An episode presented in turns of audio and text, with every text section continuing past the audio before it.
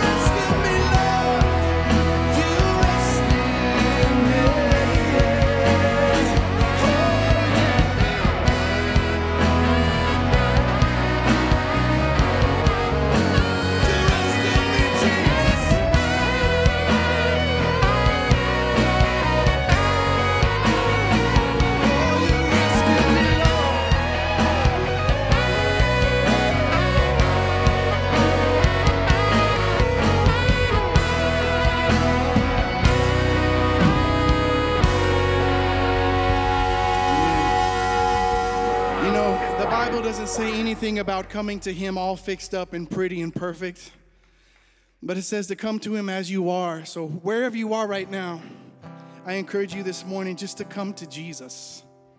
He knows you're broken, He knows your hurts, He knows that we need Him, and so we can come to Him just as we are this morning.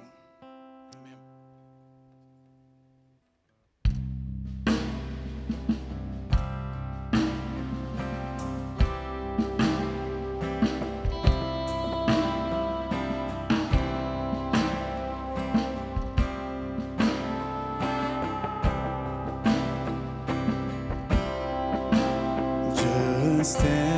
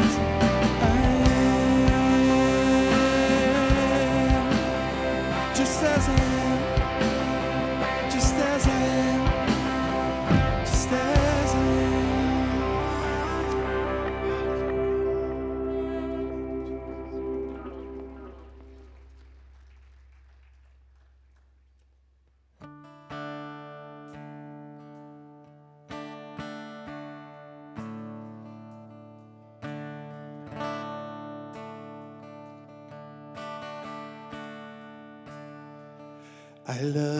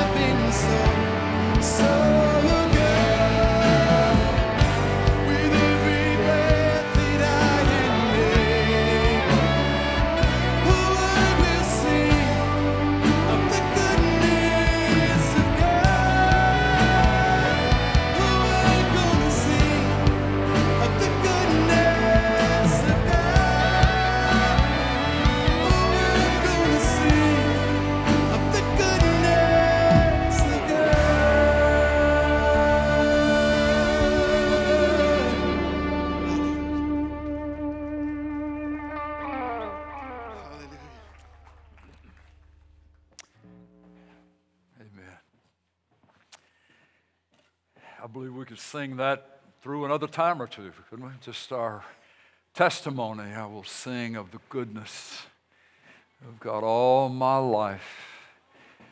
You've been faithful. Known you as a father, known you as a friend, carried us through the fire all my life.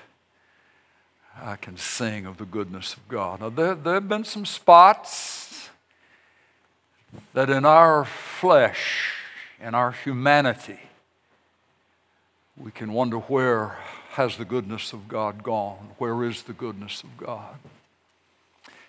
I want to talk some about that this morning. The hope and the help for the desperate. The hope and the help for the desperate. But before we get there, I just feel like we need to pray. Our, our world, our world is stirring. It doesn't matter whether you, you look in Eastern Europe, Russia, or China, Taiwan, or you look at the gas prices around San Antonio, which can seem to be significant to us, but in the light of a life or death issue, it's nothing. But there is a stirring that is going on.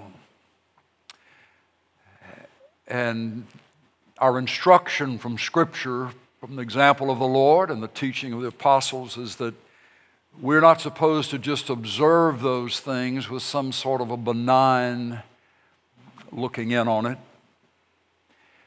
but we are to engage what is going on in the name of the Lord Jesus, standing firm, realizing that our battle is not flesh and blood, but it is against the principalities and the powers and the world forces of this darkness. And that our position would be to pray, Lord, bring your kingdom. Oppose the kingdom of darkness, and we invite you, we standing on this earth in agreement with your heart, we ask you to bring your kingdom. We ask you to cause your will to be done. And literally, as we've been over the instructions of Jesus, you, you command you command that the kingdom of God come and command that the will of God, not the will of Satan, but the will of God be done on this earth. He is in heaven, we are down here.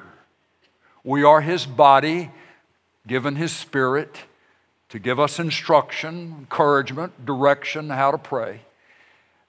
And I want to invite us to do that this morning. That, that um, it isn't about our authority being enforced because we have no authority over anything in the spirit realm. But our Jesus has all authority. All authority. All authority. All of, when you don't know what kind of confession to make, when stuff is coming loose around you, you can make this declaration, you can make this decree, all authority, all authority, all authority. Just say it until you feel it. All authority has been given to Jesus in heaven and on earth. Every knee will bow to the name, the person of Jesus Christ.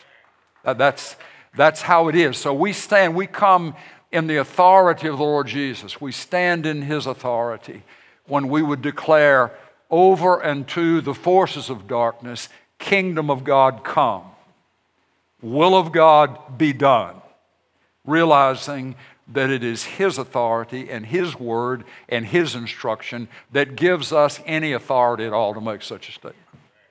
Okay? So, would you join me? Would you join me as we pray together? Lord, we declare, we declare those words to be true. All authority has been given to Jesus Christ in heaven and on earth. Jesus, you have been raised up and seated at the right hand of the Father with a name that is above every other name. Lord, you hear the cries of the children in Ukraine. You know the grief and the terror, the fear that is working within the peoples of the earth, particularly in that region of the earth. We don't have to inform you of that. But Lord, what we're asking you to do, because we believe it's your heart, we ask you to restrain evil wherever evil is, wherever stealing, killing, and destroying is going on. We ask you, Lord, restrain evil. Restrain evil. In the name of Jesus, restrain evil. Restrain evil. And you are the one who came to heal broken hearts. You, you are the one who came to open eyes, spiritual eyes, physical eyes. You are the one who came to set the captives free. Lord, we're asking you to do all of those things where evil has been running rampant. We ask you, Lord, even with the eyes of the leadership driving those things, making those decisions. We ask you, Lord, if you would please just have mercy on them and show them something that they've never seen before. Give them an encounter with the living Jesus. Would you do a Damascus Road, Lord, all over again with whoever needs to know you? We commit that to you, Lord. We believe that you're able. And Lord, we pray that the leadership in our nation will know what to do. That you'll give them wisdom, you'll give them courage. They will not be listening to voice to the spirit of fear, the voices of fear. They'll just do what's right in your sight. Would you, would you speak to the White House? Would you speak to the Pentagon? Would you speak to others who are in level, higher levels of responsibility. Any forces of darkness that are driving them with, with an attitude of fear uh, and intimidation, Lord, we pray that broken in the name of Jesus our Father. So that they would be able to hear what is right in your sight and do what is right in your sight. We believe, Lord, that this nation has been put here that we may be a light of the gospel to the ends of the earth. We ask you, Lord, to bring our nation back to you. We ask you to send a great revival from the, from the, from the Pacific to the Atlantic, to the, from the Gulf Coast to Canada, Lord, that you'll just bring a sweeping movement. Of, we, we believe that the future of our nation is tied directly to our returning to you. Would you grant the gift of repentance? Would you bring the gift of repentance to this nation one more time? You've done it before, Lord. You know how to do it. We ask you, pour out your spirit on the United States of America and turn our hearts back to you. Turn our hearts back to you. Turn our hearts back to you is our prayer. In the name of Jesus. Would you say his name with me? In the name of Jesus. Say it strongly. In the name of Jesus, the one who has all authority. We pray.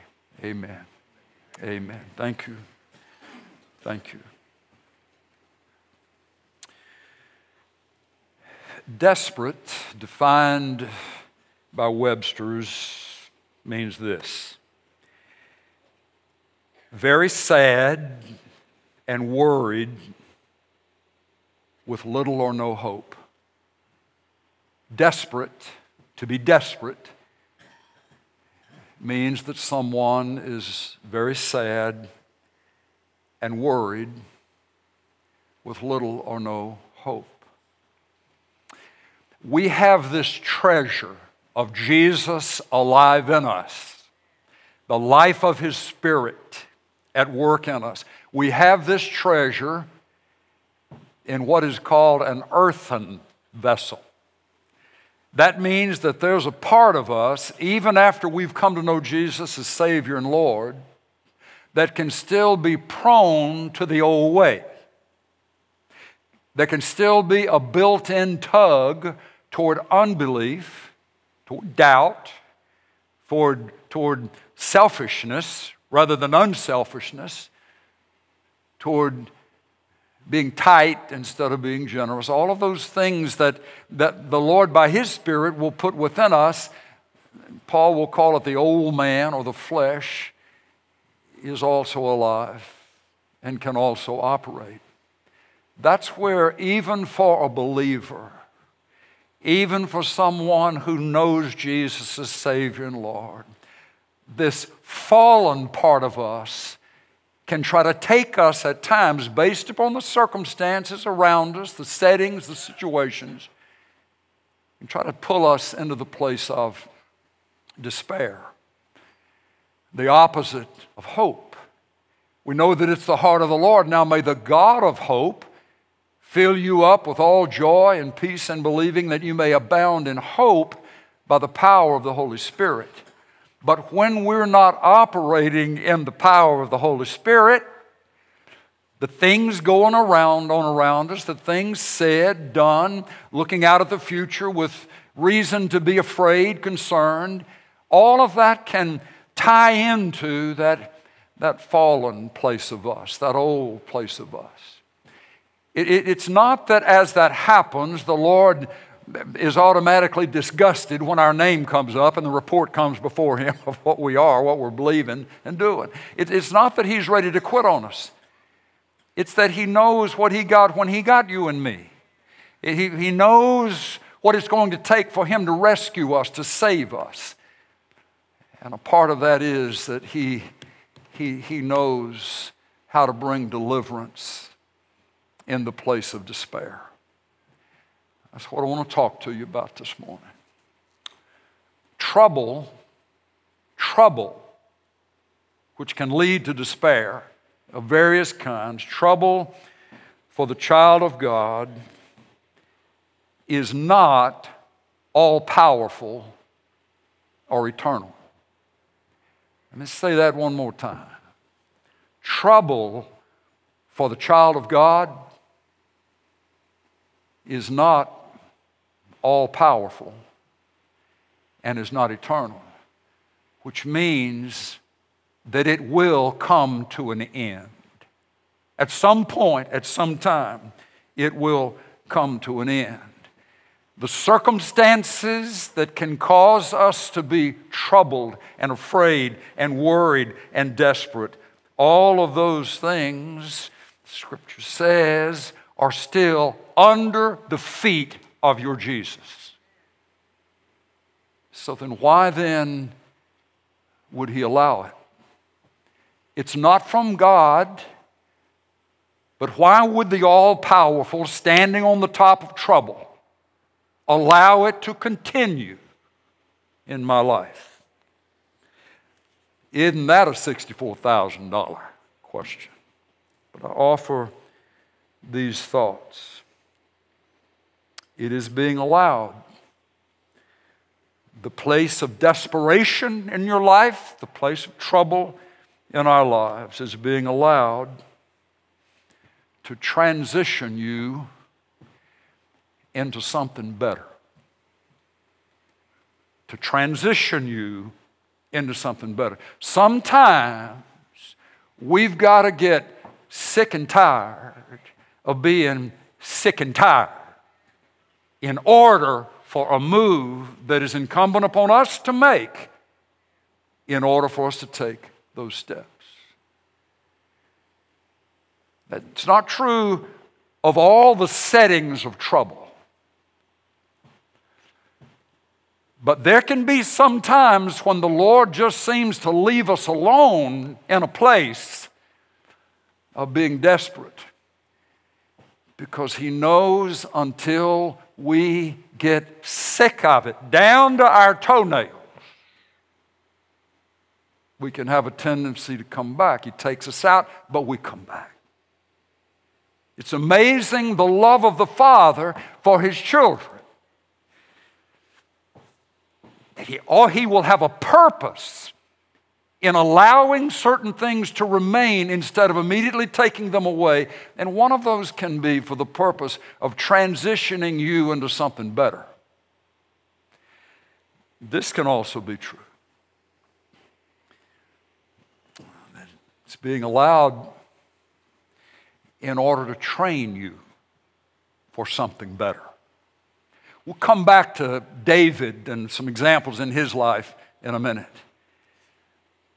But if we hadn't gone through what we've gone through and learned the things that we had to learn in the dark, things that we had to learn when there was hostility, there were affronts, there was confusion, and somehow in that, we learned how to trust. We learned how to stand against the devil, and we found him fleeing when we would ride, when we would stand humbled before the Lord and resist. We'd never have learned the authority of Jesus over Satan if we hadn't been in some places where we needed his authority over Satan in order for us to survive. Let me just tell you, there's training. There's training that takes place in the desperate hour. In fact, if you were to look through most, if not all, of the main characters for good in your Bible, you will find that most, if not all of them, had a season of being desperate where they didn't have anybody else but God that they could count on. It's a season of training. Something about a place of desperation that can purify our lives. We're asking the Lord, Lord, show me, show me where I've messed up. Show me where I've stepped out of line. Show me where I could be in agreement with the enemy by choice that I've made. Something about that inventory that a season of desperation in a child of God's life can be used of the Lord to just check us in some areas to clean off some shelves, some open up some closets and get some things thrown out and, and, the junk trashed away, carried away, so that it's not in us anymore. Desperation has a way of purifying hearts, it has a way of simplifying our lives. When realizing that we can't go here and we can't go there and that's not going to help, and that all we have is the Lord. All we have is the Lord. I'm, I'm talking to some folks this morning. And, and you, you may not realize the significance of those seasons in your lives in the past, but also maybe what you're facing right now. That when you cook it all down, there is nobody who can help you but the Lord Himself. We used to sing a song around here in days gone by My only hope is Jesus. From early morning, early in the morning, all throughout the day, my only hope is you. My only hope is you. My only hope is you. A desperate place can do a powerful work, and I'll show you that from some scripture in a moment. That it simplifies my life by putting my focus back on Him. The outcome of a season of desperation, the outcome is about our hearts. This is about the strength of the conviction of your heart and my heart coming through the season of desperation. That Jesus is my Lord. Jesus is my supplier. Jesus is my defender. Jesus is my counselor. Jesus is the prince who conveys peace. That Jesus is everything that I or anybody else would need. Jesus is enough. Jesus is enough. Jesus is enough.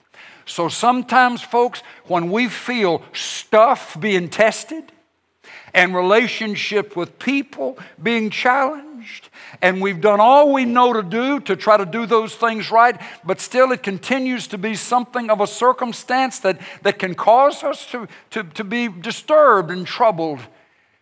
If all of that is about bringing us clearer to the place my only hope is you, Lord. In that place, there is a place of freedom. There can even be a place of joy, even celebration. When nothing may have been changing out here, and I want you to see that in the life of David in a moment. And it's remarkable how the Lord can make hope real and how He can provide help in real and practical ways to the desperate. The outcome is our heart. Would you take your copy of the scripture and find the book of Jeremiah and Jeremiah chapter 29? Jeremiah the prophet is writing these words to members of the nation of Israel, Jewish people who survived Nebuchadnezzar's conquest of Jerusalem and carried hundreds captive back to Babylon. Among those would have been Daniel and Shadrach, Meshach, and Abednego. That's another whole story, set of stories. But these are people taken captive. They don't know how they're going to make a living. They don't know where they're going to live. There were children that were a part of this as well. They were in a foreign land, and the government was hostile toward them. They were in an extremely desperate situation, all right? The word of the Lord came through the prophet Jeremiah to speak some things to them in their desperation. Look at verse 10, Jeremiah 29, verse 10. For thus says the Lord, when 70 years have been completed for Babylon, I will visit you and fulfill my good word to you to bring you back to this place. For I know the plans that I have for you, declares the Lord plans for welfare and not for calamity, to give you a future and a hope. Then you will call upon me and come and pray to me, and I will listen to you. And you will seek me and find me when you search for me with all your heart. And I will be found by you, declares the Lord, and I will restore your fortunes and will gather you from all the nations and from all the places where I have driven you, declares the Lord. And I will bring you back to the place from where I sent you into exile. Verse 13 And you will seek me, and you will find me when you search for me with all your heart. Now, there there are a couple of powerful expressions in that statement. You will seek for me. You will seek for me. You, you won't be seeking what I can do for you. You will be looking for me. Hebrews 11, 6 says, Without faith, it is impossible to please him. But he who comes to God must believe that he is, and that he is a rewarder of those who seek him. Now, folks, in our places of desperation, if we're not careful, we can be pulled into asking God for this and asking God for this kind of deliverance and asking God for this expression that would result in deliverance. When the Lord is saying, I am more than what I can do for you. I don't want you coming to me all the time just for what I can give you. I'll know something has shifted in your heart when you just want me. When you just want my presence. Uh, we, we, we have talked a lot over the last years, months, years around here that the giving of the Holy Spirit to the church, the day of Pentecost, and on throughout the generation of the church, the giving of the Spirit made available to the church so that we could feel the presence of God. We could sense Him in the room. We could recognize His presence and welcome His presence when He moves. We have been given more capacity to hear the things of God and receive things in the spirit realm than David and Jeremiah and all those folks ever had. But the Lord still said to them, With all your heart you seek me. He doesn't say what I can do. Seek me, and you will find me. I will let you, I will let myself be found by you. Can you let this in in the place of desperation this morning? That which can settle the fires of worry and stop the winds of doubt and fear. All of that can change when the sense of the one who said to Galilee, Peace be still. Shows up in the room. The one who said to Lazarus, Lazarus, come forth, shows up where you are.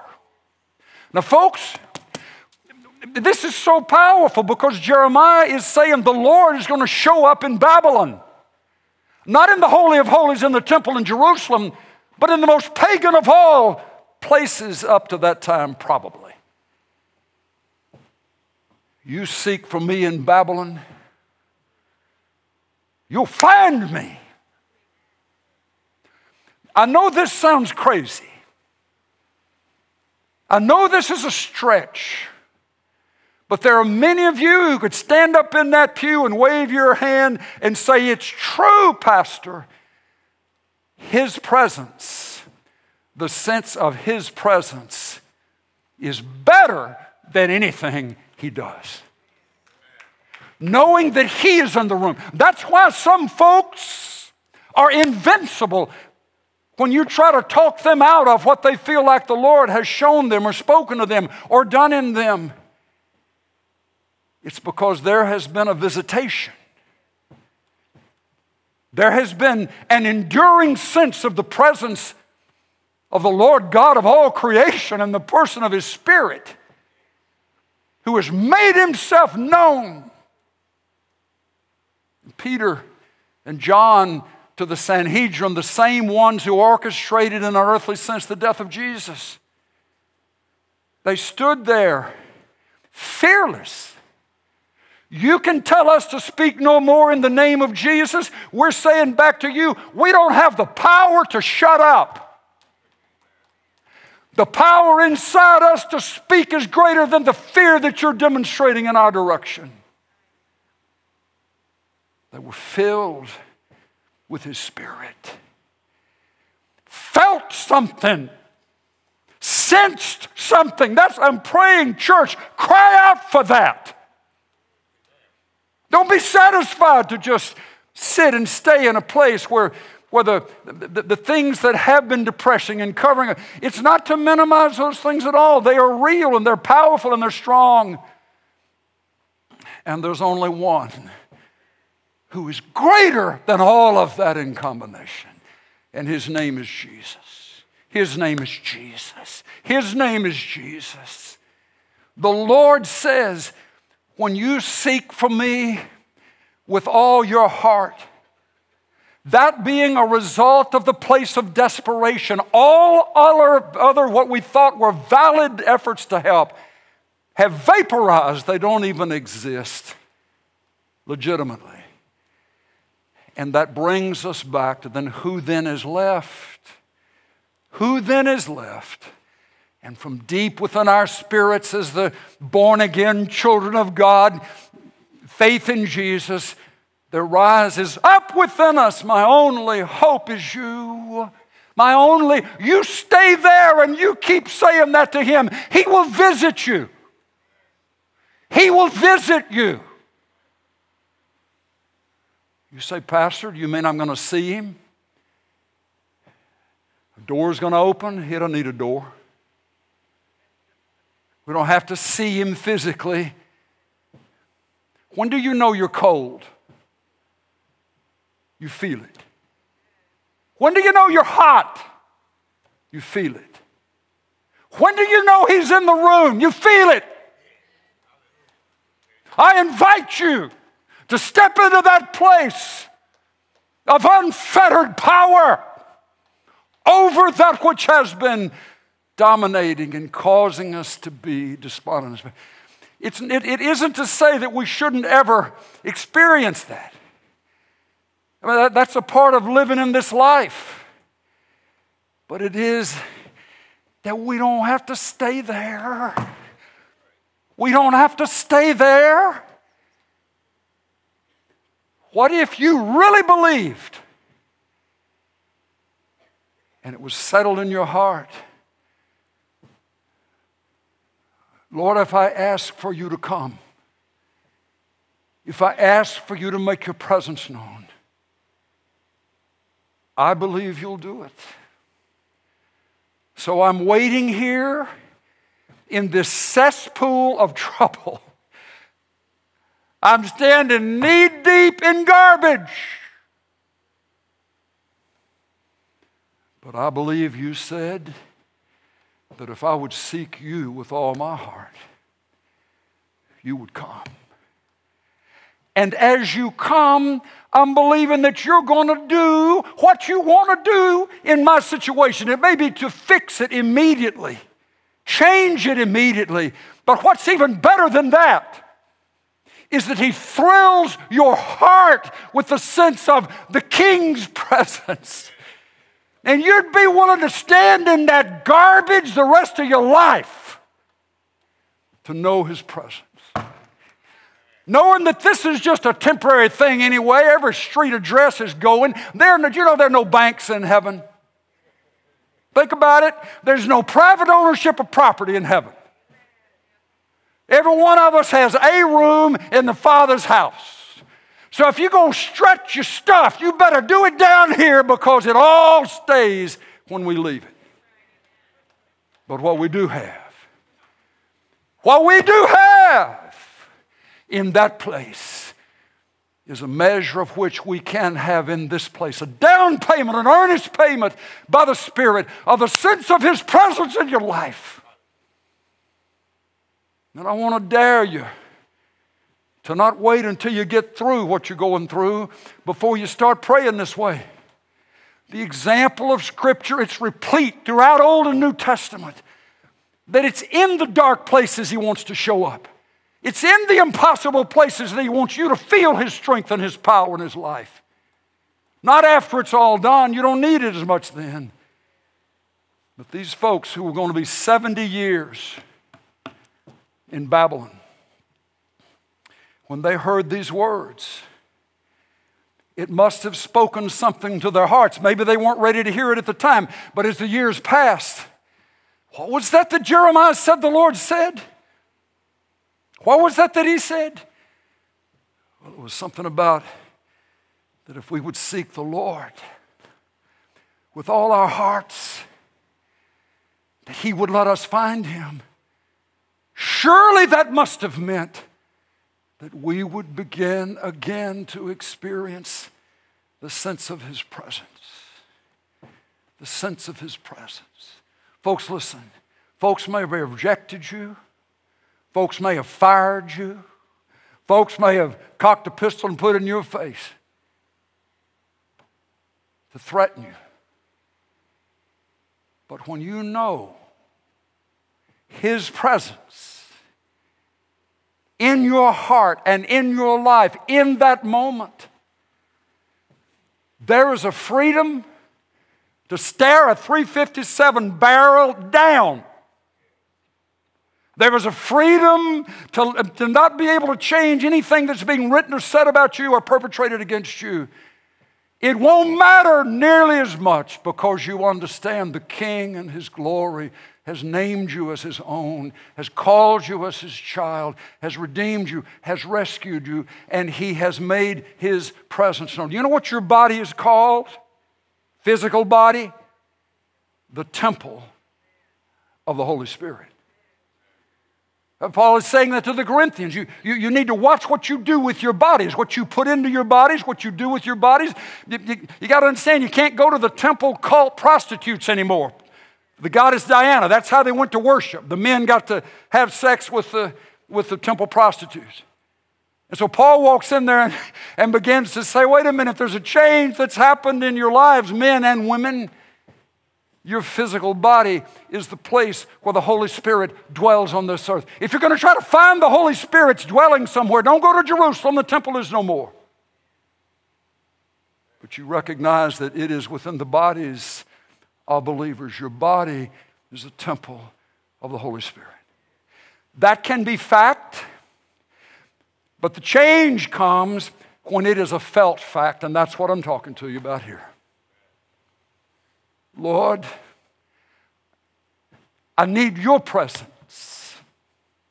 I need the sense of your presence. I believe that if I would get the sense of your presence, I could go another day. I could reject another battery of lies because I'm sensing your presence.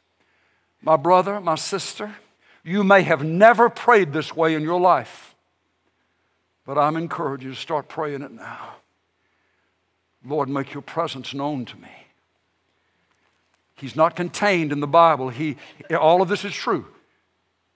But you can leave the Bible on your dresser or on your table, nightstand, and you can go out and work, but you, have, you haven't left Him.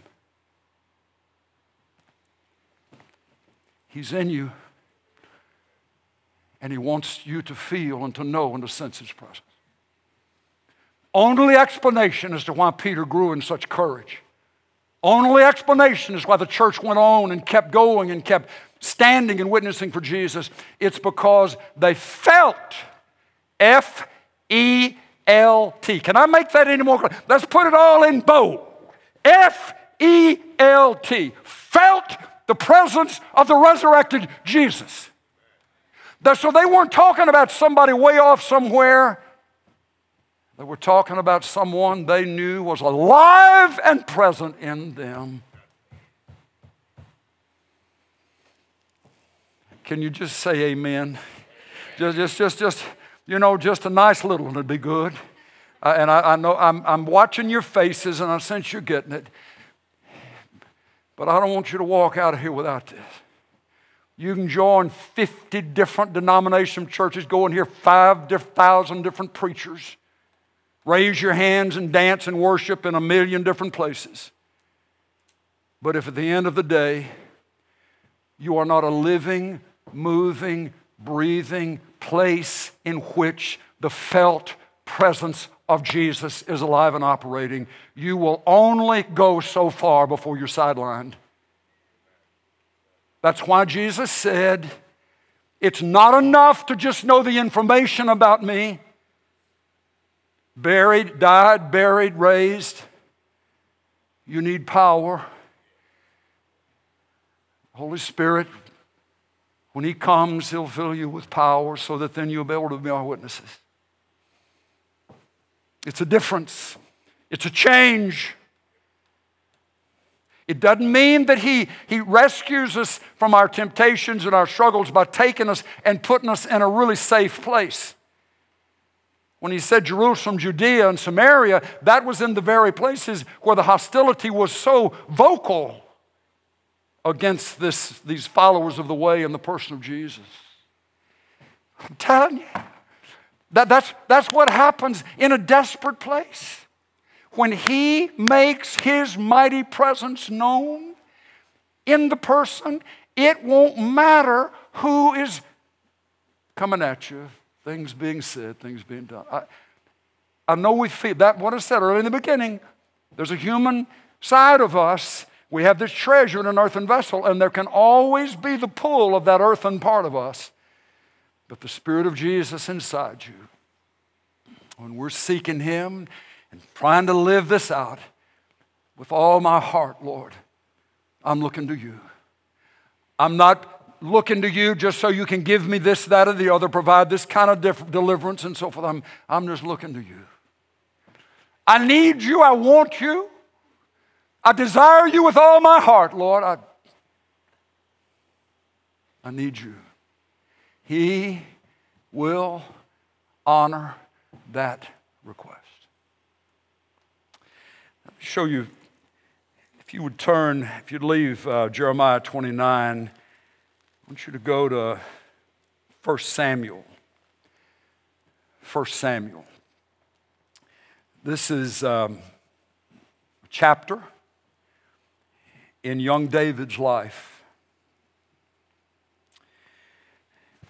The history briefly Saul, the king of Israel, had gone way away from the Lord's leading in his life. And there needed to be another king named, and the Lord picked one out, and it was this young son of Jesse named David.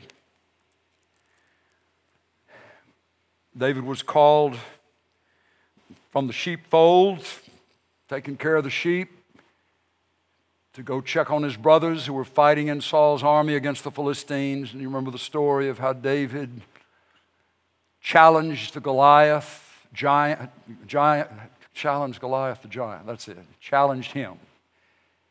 And with his sling, knocked him out.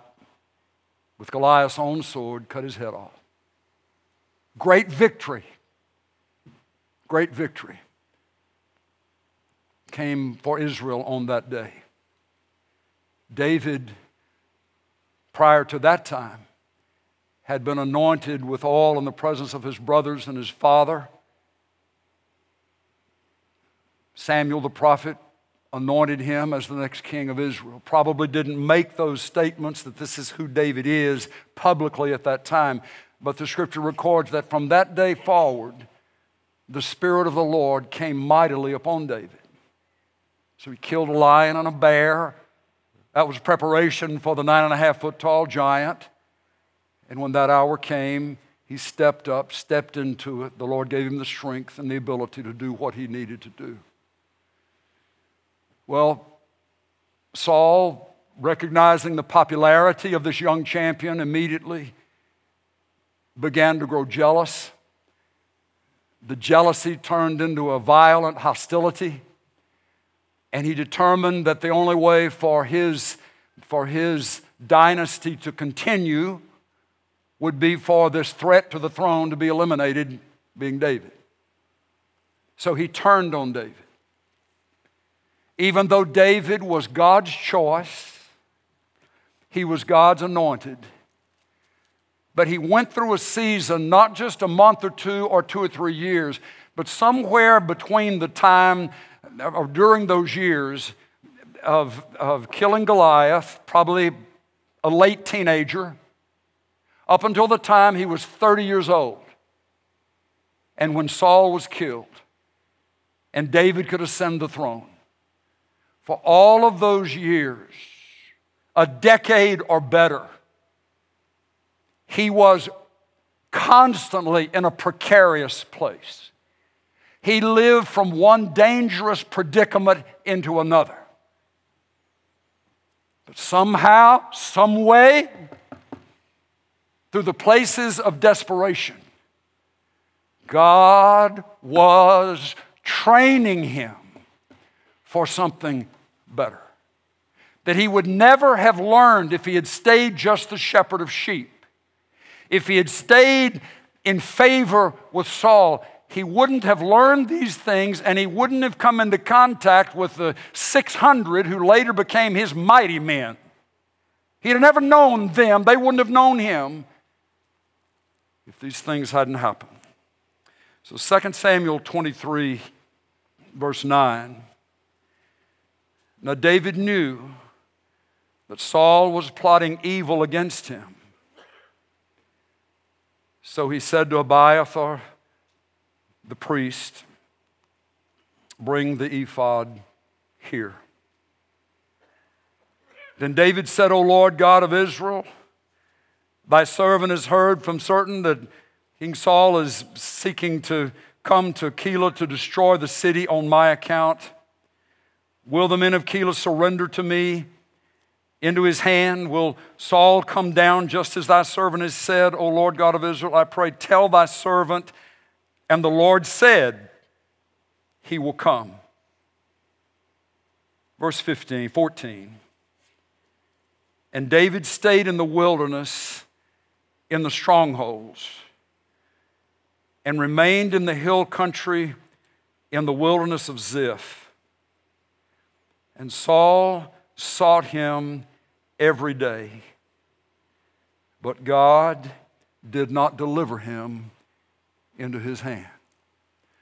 Saul sought him, hunted for him every day. During that season, during that time, find Psalm number 34.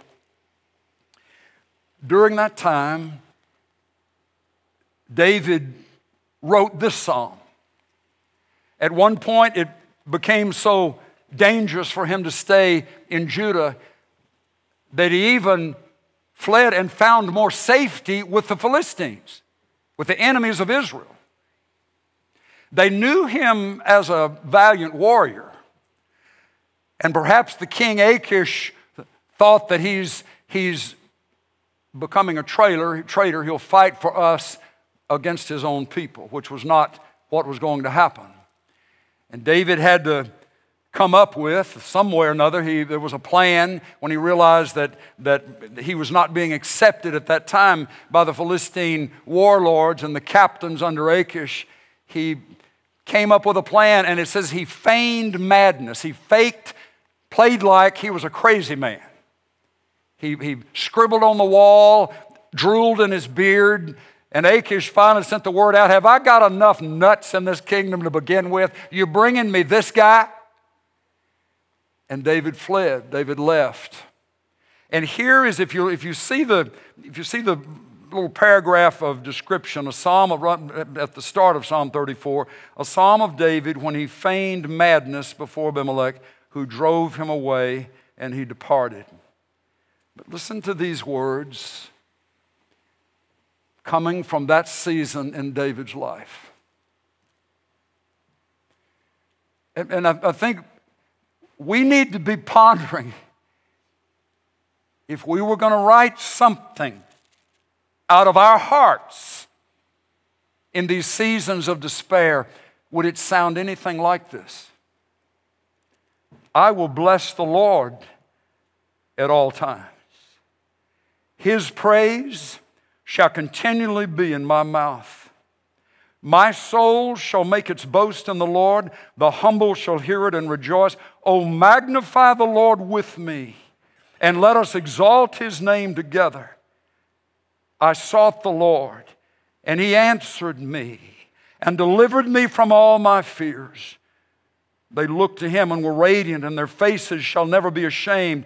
This poor man cried, and the Lord heard him and saved him out of all his troubles.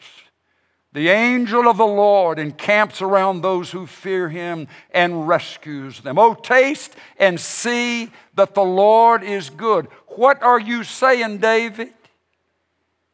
You, you, you don't have a roof over your head.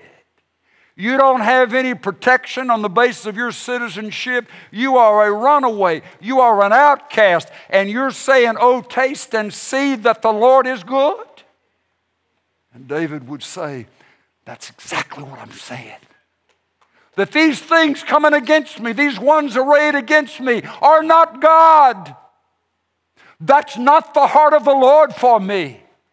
What I know He is, is good. And He is so palatable. He is so real. It's almost like there would be something from Him that I could put in my mouth and taste it. Folks, he wants to come off of the pages of Scripture for you. And not just when everything is good, happy, and going great, but it's when the worst of the worst is upon us. Oh, taste and see that the Lord is good. He continues, How blessed is the man who takes refuge in him. Verse 17. The righteous cry. One's trying to do right in the sight of God. The righteous cry, and the Lord hears and delivers them out of all their troubles. Look at verse 18. The Lord is near to the brokenhearted and saves those who are crushed in spirit. Many are the afflictions of the righteous, but the Lord delivers him out of them all. He keeps all his bones, and not one of them is broken. He could write this because he felt this. He could write this because he knew it was true. Folks, Satan will try to work overtime, especially in these seasons of despair, to try to convince you this is coming from God. This is coming from God. This is who God is. Somewhere along the line, we need to just arm ourselves with the sword of the Spirit, only offensive weapon the Christian has. The sword of the Spirit, which is the Word of God, which is the Rhema of God, which is a particular personal, spoken word that you use against the enemy. And we speak the truth. No, no. This is not coming from the Lord, this is coming from you, Satan. What I'm saying to you is that the Lord is good and his mercy endures forever. I, I want to hurriedly get you to one other one other spot in David's life. And, and this is in 1 Samuel 30. He's on toward the end of this decade or so of running from Saul. But something has happened.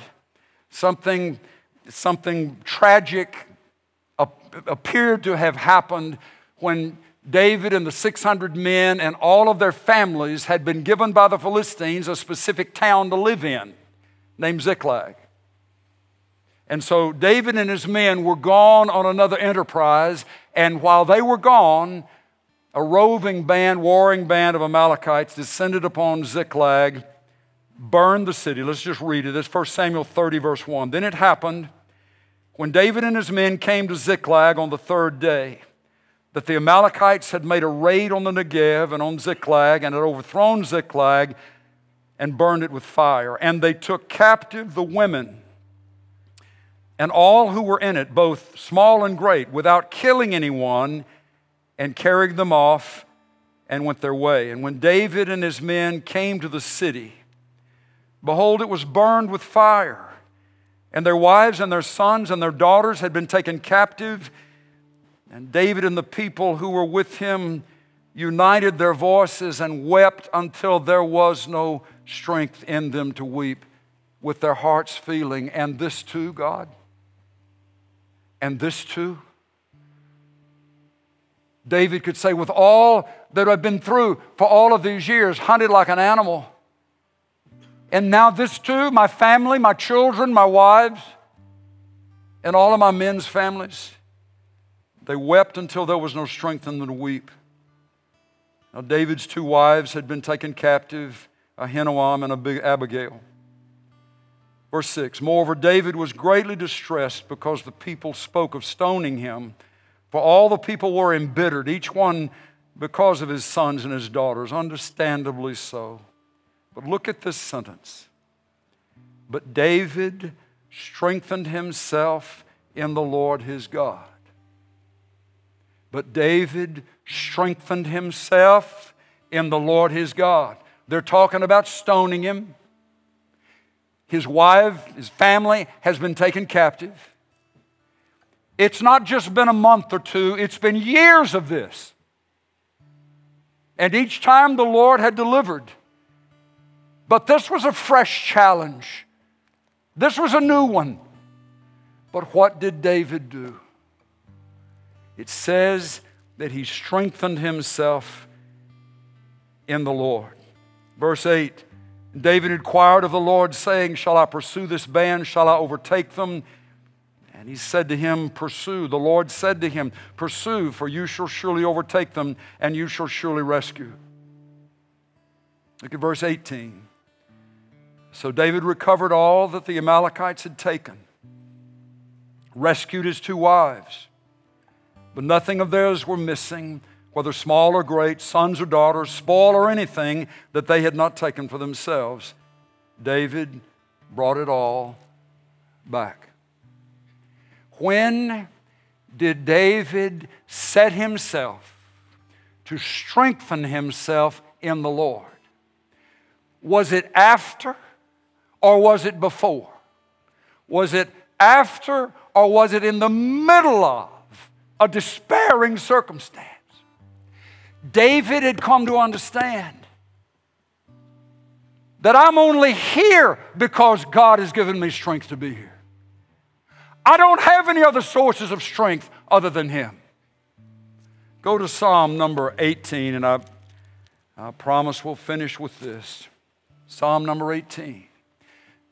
Remember the first Samuel 30. David strengthened himself in the Lord. Look at this Psalm 18, verse 1. I love thee, O Lord, my strength.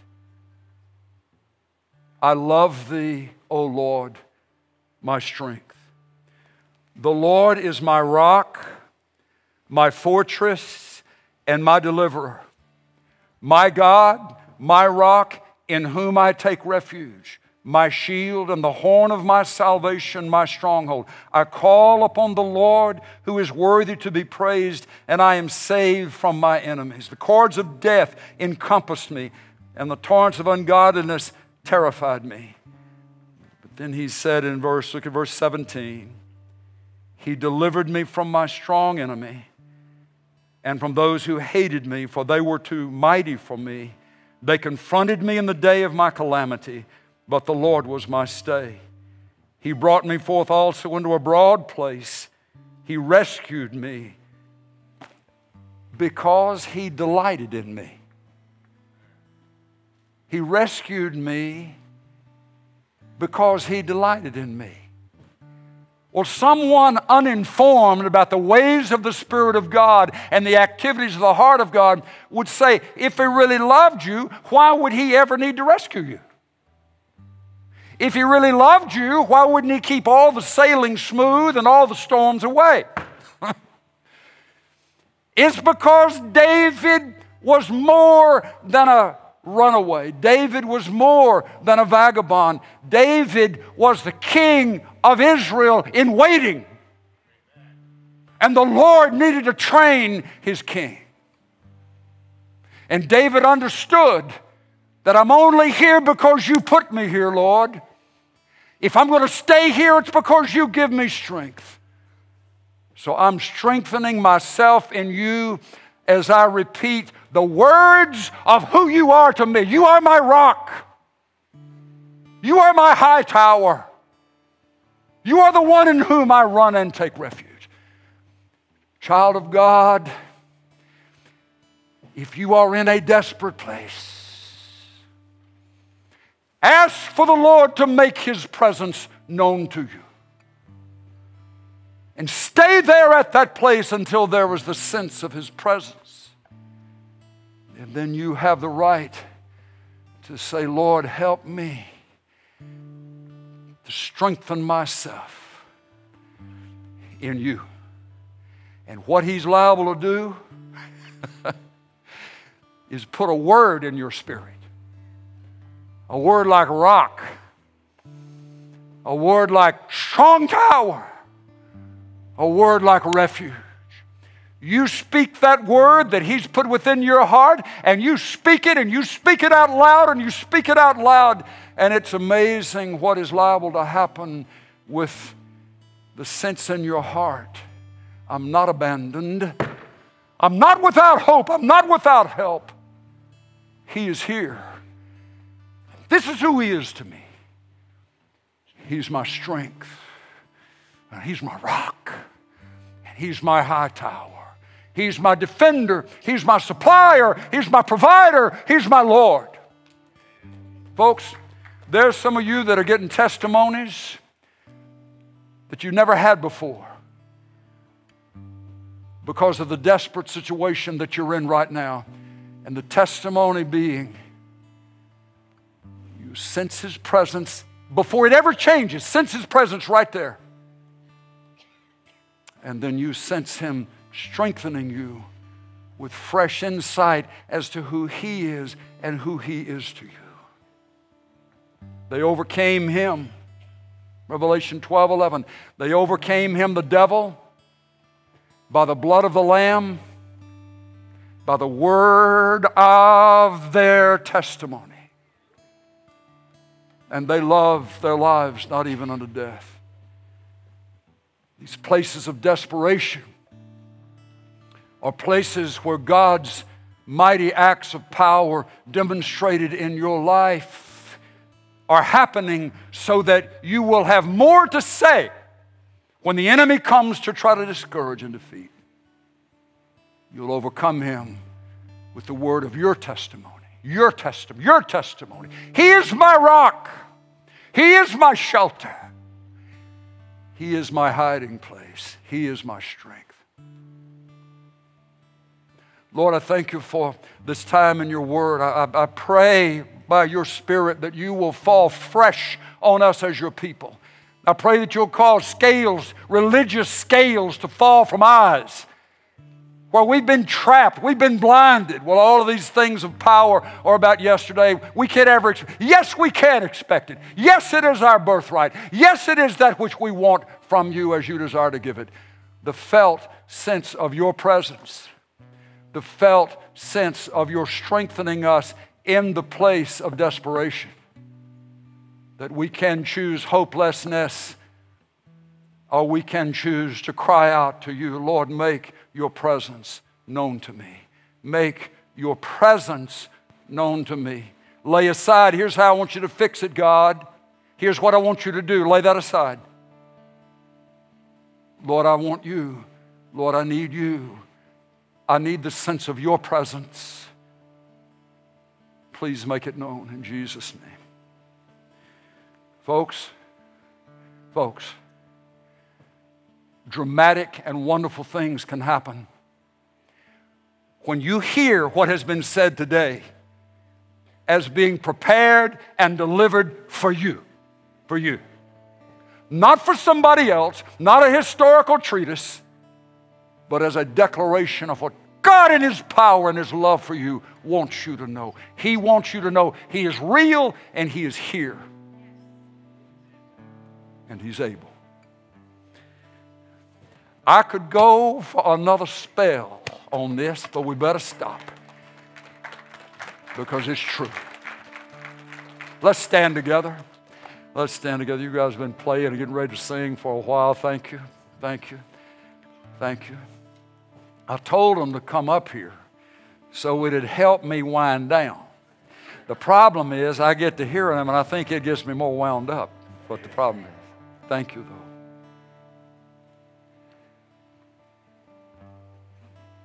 Make it real, Lord. Grant it to your people is our prayer. If we can pray for you here in this room, prayer partners, if you'll join me at the front, we'd love to pray with you. Streaming family, bless you, bless you. Thank you for your encouragement and your support and the ways that you, you all are so faithful to encourage. And this is a season, folks, where these words of encouragement that are grounded in the scripture are hungered after across our country, but literally around our world. And, and your support helps that happen to get that word out. And we bless you for that. Pastor Walker at alamocity.org, paragraph, brief paragraph, how we can pray for you. We'd love to do that. But I'm praying for you. I'm praying for you. And I'm asking the Lord to set you on fire from the inside out. God, do it again. He doesn't have to do it in everybody, everywhere, but He can do it in you. He can do it in me, and He can make a difference in that way. Okay, I got to quit. I better stop. Bless you. Bless you. We'll see you next time. Come if we can pray for you, please.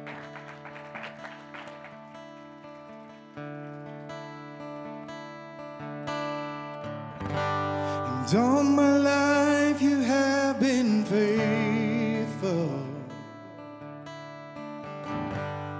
And all my life you have been so, so good.